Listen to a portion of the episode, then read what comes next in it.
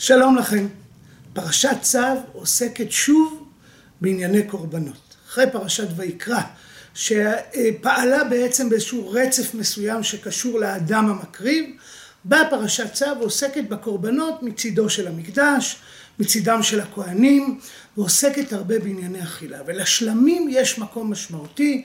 השלמים מקבלים פרשה ארוכה שכוללת שלוש פרשיות יסוד, שיחד מעמידות את עניין השלמים, ובעיקר מתמקדת בענייני האכילה של השלמים, ובאמת השורש אכל מופיע בפרשה 17 פעמים, בהחלט מונח יסודי בפרשה, והפרשה לאורך כל הדרך עוסקת בשלמים.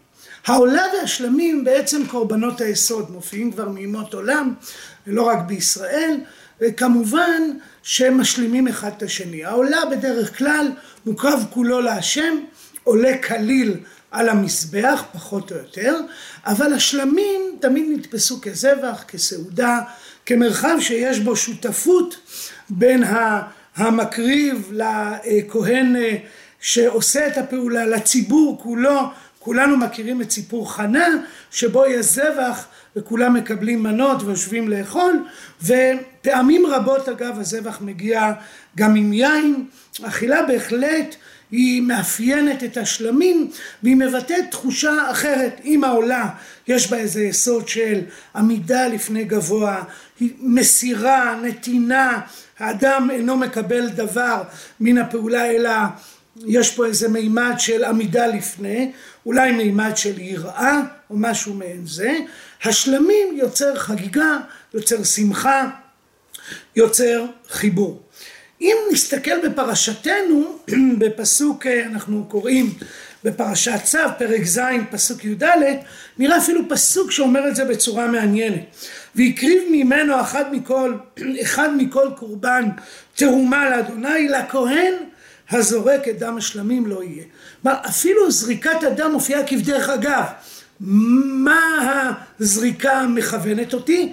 שהכהן שזורק את הדם, הוא יקבל את חלק מלחמי התודה כדי לאכול אותם. אכילה היא כל כך יסודית בפרשה, שאפילו זריקת הדם הופכת להיות תוצאת לוואי של ההקרבה שבבסיסה, במוקדה, עומדת האכילה, וגם המבנה של פרשת השלמים שלנו מושתת על הרעיון הזה. כלומר, הפרשה פותחת בקורבן תודה, שעניינו הודאה על איזה נס או ישועה, והאדם צריך לאכול אותו תוך יום אחד.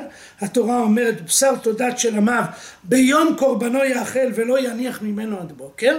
ואם נדר או נדבה זבח קורבנו ביום הקריבו את זבחו יאכל וממחרת והנותר ממנו יאכל והנותר מבשר הזבח ביום השלישי באש יישרף. כלומר אפילו המפתח של סדר העניינים בפרשתנו קשור לאכילה, מה אוכלים תוך יום אחד, מה אוכלים תוך שלושה ימים. אגב בפרשת ויקרא המפתח יהיה יסוד ההקרבה ושם הסדר יהיה מה מקריבים, האם מקריבים בקר או מקריבים דברים אחרים, הבקר יהיה ראשון, אחריו יבואו הבהמות האחרות, וזה מאוד מבליט את ענייננו, שבאמת היסוד המרכזי של פרשתנו הוא יסוד האכילה. אכילה היא המאפיין המרכזי של קורבן השלמים.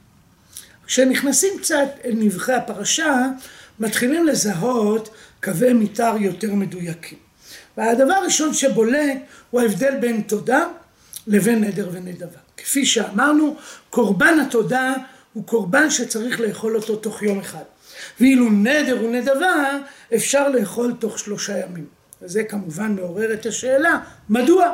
מדוע יש פער בין תודה לבין נדבה? האם יש משמעות לעובדה שאת זה צריך לאכול תוך יום אחד, וזה צריך לאכול או אפשר לאכול תוך שלושה ימים. יכול להיות, הצעה אפשרית, זה שההבדל בין תודה לבין נדר ונדבה הוא בעוצמת הרשות. כלומר, נדר ונדבה הם רשות, אבל יש בהם איזה מימד של חובה. כלומר, אדם נדר נדר, בדרך כלל בשעת צרה. הוא לא היה חייב, זה קורבן שהוא רשות גמור, אבל מרגע שהוא נדר, זה הפך להיות חובה מוטלת. גם נדבה היא רשות, אדם לא חייב להתנדב, אבל ייתכן שכשאדם קובע שהוא יביא נדבה, ברגע הזה הרשות הזו יש בה קורטוב של חובה. אולי ההבדל הוא מול תודה, שהיא רשות מוחלטת, שהיא בעצם מעשה וולונטרי מתחילה ועד סוף. אדם לא אמר שהוא יביא, לא התחייב להביא, אבל הוא מביא. אל מול רשות שהיא כבר יש בה בדל קטן, שמץ של מחויבות מרגע שאדם אמר מה שאמר, יכול להיות שזה ההבדל. ואם נלך בשיטה הזו, אולי נציע שהתורה מעמידה את הרשות הטוטאלית, את הרוח ההתנדבות המלאה, את הכרת הטוב המלאה כמצווה יותר גדולה, כעניין מקודש יותר, כל כך מקודש, שאנחנו מבקשים שתוך יום הבשר יאכל, שלא יהיה מצב שבו חס וחלילה בשר התודה אה, יהפוך להיות יבאיש ריחו או איזה טמא ייגע בו הוא ייגע בדבר טמא ולכן התורה מקפידה מאוד דווקא בקורבן התודה שהוא קורבן שלם של רשות והכרת הטוב שם היא מקפידה יותר מאשר בדין של נדר ונדבה שגם הם רשות אבל מעלתם מעט פחותה לעומת קורבן התודה. אפשר ללכת בכיוון הזה ובאמת להציע שיש פה זהירות מאוד גדולה ולכן הזהירות מגדירה האם אני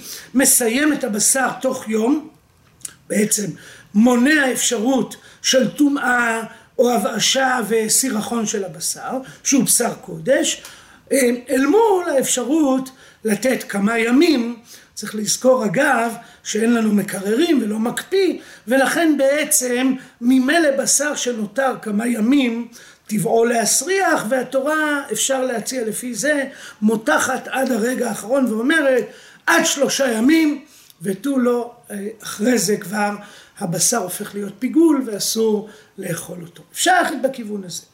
אני ארצה להציע כיוון אחר ולשם כך אני רוצה להיכנס אל פרשת התודה ולקרוא אותה בפסוקים עצמם. בפרק ז' פסוק י"א אומרת התורה וזאת תורת זבח השלמים אשר יקריב לאדוני אם על, על תודה יקריבנו והקריב על זבח תודה ועכשיו יש הפתעה. הפרשה אינה פותחת בענייני הבשר אלא דווקא בענייני לחמי תודה. אומרת התורה, על זבח התודה חלות מצות בלולות בשמן, כלומר אה, יש פה מצות שהן בלולות בתוך שמן, ורקיקי מצות כנראה מהם קרקרים כאלה של מצות משוחים בשמן, יש בלול בשמן, יש משוח בשמן, סולת מרובכת, אולי הכוונה גרגירים, חלות בלולות בשמן, שאלה אם אני קורא את זה כשני דברים או כדבר אחד, אבל יש פה הפתעה, התורה מתחילה בענייני התוספות, בענייני לחמי התודה, מה עם הבשר עצמו, איפה מדברים עליו, והיא ממשיכה, על חלות לחם חמץ יקריב קורבנו, על זבח תודת של המן. כלומר באופן מפתיע התורה אינה מתחילה בבשר הקורבן עצמו, אלא מתארת את כל מה שמלווה ומלווים את הקורבן דברים רבים, פריטים רבים מתחום התבואה, מתחום הצומח, מתחום בעצם, הייתי אומר, אה, החיטה והקמח, סוגים שונים של דברים גם מצות, גם חמץ, שזה מפתיע מאוד, עוד רגע נראה, ואז התורה אומרת, והקריב ממנו אחד מכל קורבן תרומה לאדוני לכהן הזורק, את דם השלמים לא יהיה. היא עוסקת בעניין שחלק מן המצות והסולת והחמץ יינתן לכהן, ורק אז, בפסוק ט"ו היא אומרת, ובשר זבח תודת של עמיו, ביום קורבנו יאכל. לא יניח ממנו עד בוקר. מדוע התורה פותחת בעניין הזה? אולי אה, זה יתחבר למה ששאלנו קודם. הצעה שהעלינו בחבורתנו הייתה שיש פה איזה רצון לצייר חגיגיות, שמחה, איזה רגע מאוד חגיגי. לפעמים כשאתה נכנס למסעדה בשרית, אז המלצר מיד שם כל מיני סלטים. הסלטים האלה הם הקדמה כביכול אל הבשר, אבל הם יוצרים איזושהי חגיגיות, איזושהי תמונה של עושר, איזושהי תמונה שלא רק הבשר עומד לפניך, אלא גם דברי לוואי מצטרפים. אולי התמונה שהתורה רוצה ליצור פה היא תמונה שבה לפני שאני מגיע אל הבשר אני רואה תמונה מאוד עשירה של כל מיני מוצרים מן הצומח, כל מיני לחמים, לחמי תודה, מצות מסוג כזה, מצות מסוג אחר, ובעצם יש פה איזו תמונה של חגיגיות. החגיגיות הזו בולטת קודם כל במילה שמן. התורה אומרת אם על תודה יקריבנו והקריב הזבח תודה חלות מצות בלולות בשמן וקיקי מצות משוחים בשמן וסולת מרובכת חלות בלולות בשמן שמן עושה את הדברים טעים שמן הוא בעצם הופך את המזון ממזון יבש למזון מאוד חי, מאוד עסיסי, העסיסיות, אולי הפריחיות קשורה לשמן, ובמקומות שהתורה מונעת שמן מן המנחות, יוצרת תמונה של דלות, של יובש, של מינימליזם מאוד חריף. כך למשל, כשהתורה מתארת את אה, מנחת הסוטה, אז היא מקפידה לומר לא יצוק עליו שמן, לא ייתן עליו לבונה, כי מנחת קנאותו. זה לא מתאים שבמנחת סוטה, או אגב במנחת עני, לא חייבים להביא שמן. כלומר, יש פה איזושהי תמונה של דלות. לעומת קורבן התודה, שהשמן הוא מרכיב מאוד יסודי. אבל לא רק השמן. התורה אומרת פה דבר מאוד חריף. היא אומרת, על חלות לחם חמץ יקריב קורבנו. וכל מי שקרא את ספר ויקרא, מיד עולה, עולה בזיכרונו ההנחיה בקורבן המנחה, שאומרת, אה, כל מנחה אשר תקריבו לאדוני לא תעשה חמץ. כי חוסור וכל דבש לא תקטירו ממנו של אדוני. לא נעסוק בשאלה איך לפתור את הסתירה בין הפסוקים, אבל התמונה היא מאוד ברורה. אם יש דלות או צמצום או מינימליזם בעזרת מצה שהיא לא תפוחה, שהיא לא חמץ, אומרת התורה בקורבן התודה, תביא גם לחם. תביא מצות כדרך כל הקורבנות, אבל תביא גם לחם שהוא חמץ. ושהכל יהיה עם שמן. יש פה איזו חגיגיות. לפני שאני מגיע אל הבשר, אני רואה תמונה מאוד חגיגית. אולי הדברים יתחברו עכשיו לעניין השלמים, שלמי התודה ויום אחד. כשהתורה קובעת שזה יום אחד, חייבים לאכול את זה מהר. ואם חייבים לאכול את זה מהר, זה ייעשה בשותפות. נזמין אנשים על הסעודה. הרי אי אפשר לאכול באמת קורבן שלם לבד. גם אם האדם עולה עם משפחתו, זה בלתי אפשרי. מרגע שהתורה קובעת שקורבן התודה הוא יום אחד, היא יוצרת חגיגיות. היא יוצרת טקס, זה לא שלושה ימים, ואז אפשר לאכול את זה גם בצהריים של מחר, כן, כמו שאדם לוקח שאריות משבת, או שאריות ממסעדה, אפשר לאכול את זה לאורך הימים. פעם עשיתי בר מצווה לאחד הילדים, ובסוף הבר מצווה קיבלתי כל כך הרבה סלטים, כל כך הרבה דברים, לקח לי איזה שבוע עד שאכלתי מה שאכלתי, ואני כבר אגלה לכם סוד, גם זרקתי הרבה. כי זה דרכו של עולם. בעצם זה מתמרח וזה נמרח, והתמונה היא כזו שברגע שאני מכווץ את זה ליממה אחת, זה הופך להיות טקס. הטקסיות מאוד בולטת, קציבת הזמן יוצרת תחושה שאני צריך לשתף את כל מי שאני יכול, כל מי שמסביבי בסעודת הזבח, ואני אה, נותן מבשרי ואנחנו אוכלים יחד בתוך הדבר הזה. אולי הפרשנות הזו גם תסביר יפה את החגיגיות דרך הלחם, אבל יותר מזה. כשמעיינים בפרשה מגלים דבר מעניין. יש חוק פיגול, וחוק הפיגול אומר שאם הבשר נשאר מעבר לזמן הראוי לו, הוא הופך להיות אסור באכילה. ושימו לב, התורה אומרת את זה בדין נדר ונדבה. ואם נדר או נדבה זבח קורבנו, ביום הקריבו את זבחו יאכל, וממחרת, והנותר ממנו יאכל, והנותר מבשר הזבח ביום השלישי באש יישרף. קודם כל התחושה היא שיש פה איזה, לא כתוב פה מראש שלושה ימים, וזו תחושה שראוי לאכול את זה ביום הראשון. אם לא אכלת אז תאכל ביום השני. התחושה היא שהתורה מקווה שתאכל את זה כמה שיותר מהר, אבל היא מאפשרת שלושה ימים. ואם האכול יאכל מבשר זבח של עמיו ביום השלישי, לא ירצה המקריב אותו, לא, יח... לא יחשב לו פיגול יהיה. אבל אין דין פיגול ביום אחד. עכשיו, זה ברור שמרגע שהתורה קבעה דין פיגול ביום השלישי, זה נכון גם לגבי קורבן תודה. אבל למה היא לא אומרת את זה בקורבן תודה? אולי בקורבן תודה זה לא טבעי שזה יקרה. מרגע שאני יוצר טקס, וכל מה שאני אוכל בטקס, וקצת אחריו, זה העניין, ממילא האפשרות שיהיה פיגול דווקא קטנה. זה קצת מפתיע, לכאורה, אם יש בשר שאפשר לאכול אותו בשלושה ימים, אז יותר הגיוני שדווקא הבשר הזה יאכל יותר. אבל נדמה לי שזה הפוך מבחינת החוויה האנושית. שמשהו קצוב בזמן, שמשהו מוגדר, שיש איזה טקס חגיגי וכולם מוזמנים, הבשר יאכל באופן מלא.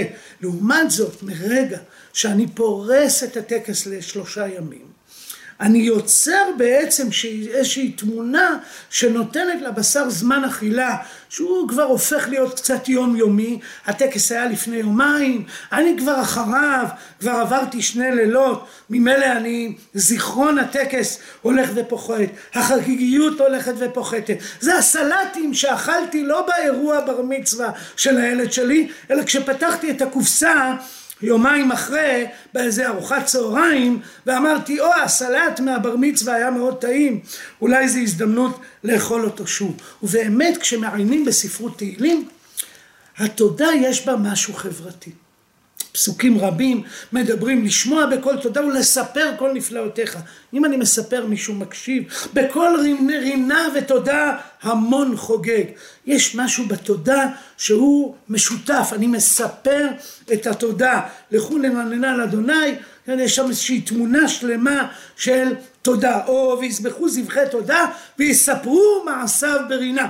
וכמובן מזמור לתודה, הריעו, יש פה איזושהי תמונה שכשאני אומר תודה זו הזדמנות לפרסם נס, זו הזדמנות לומר בקול גדול נפלאותיו של הקדוש ברוך הוא, ואולי לכן התודה יש בה איזה יסוד טקסי מאוד מאוד מוגדר בזמן, מאוד מצומצם, ומלמעלה דיני הפיגול אני אלמד מפיגול של שלושה ימים באיזושהי השלכה טבעית, סבירה, אבל שאינה נאמרת במפורש.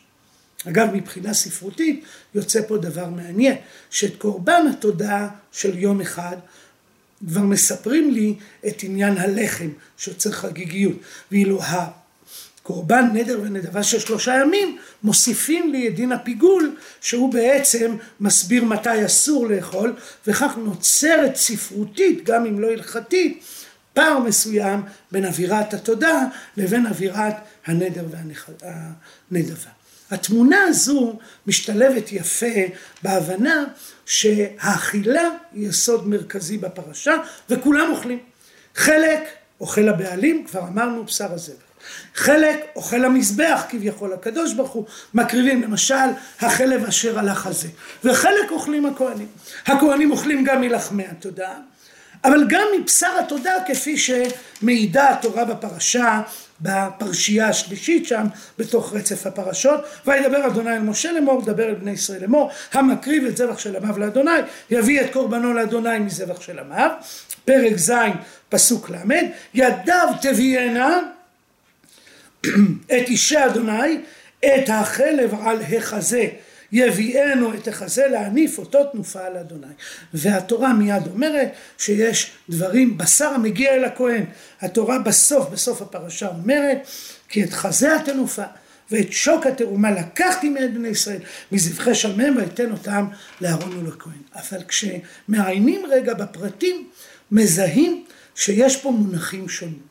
התורה מבחינה בין החזה שמוגדר חזה התנופה לבין השוק שמוגדר שוק התאומה. מה המשמעות של ההבדל הזה? כשמעיינים בתוך הפרשה רואים שבאמת יש הבדל. החזה הוא חלק מתמונה שונה של חלב החזה. בואו נראה. אומרת התורה, ידיו תביאנה את אישה אדוני, את החלב על החזה יביאנו את החזה, להניף אותו תנופה לאדוני. והקטיר הכהן את החלב המזבח ואת החזה לארון ולבניו. כלומר, כשהכהן מקבל את החלב עם החזה, הוא מקריב אותו, הוא מקריב את החלב, והחזה הולך לכהן. המימד הוא מימד של הנפה לקדוש ברוך הוא, וההנפה היא של החלב עם החזה, ואז זה מתפרק לשני רכיבים. החזה נשרף על המזבח והחזה עובר לכהנים. לעומת זאת, כשמדברים על השוק, זה נראה מפרשתנו, כוכבית, זה אולי נראה אחרת בפרשיות אחרות, שאת השוק נותנים ישירות לכהן, ואת שוק הימין תיתנו תרומה לאדוני. ובמובן הזה אולי נוצר פה הבחנה בין החלב והחזה, החזה שהוא עובר דרך הקדוש ברוך הוא, שהוא יוצר משולש שבו אני מוסר לקדוש ברוך הוא והקדוש ברוך הוא נותן את זה לכהן כנציגו, הייתי אומר יש פה מימד של שותפות עמוקה משולשת, יש פה תחושה שאני מוסר להשם, השם מוסר לכהן, לעומת זאת בשוק יש תחושה של שכר, אני נותן לכהן את שכרו, ושכרו הוא שיהיה שוק הימין, אולי אפילו ההבדל ניכר לא רק בפעולה פעולה ישירה מול פעולה מסובבת דרך המזבח, אולי ההבדל הוא גם בחלקים עצמם. החזה הוא מרכיב בגופו של הקורבן. לעומת זאת השוק הוא גפיים, הוא חיצוני כביכול לגוף האדם. והשוק הוא מתנה, הוא שכר, הוא חיצוני כביכול, הוא חלק מן הגפיים של הבהמה, אבל הוא לא הבהמה עצמה. אתה רואה בהמה בלי רגל היא עדיין הבהמה, אבל בלי חזה זה לא יעבוד. ולעומת זאת, החזה עצמו הוא חלק מהקורבן עצמו, שחלקו מקבל הקדוש ברוך הוא ודרכו אל הכהנים. אולי יש פה תמונה שונה של מערכות היחסים. כלומר המפגש הזה של הכהן, האדם, המקריב והקדוש ברוך הוא מתפרש פה דרך חלקי הבשר באופן שונה.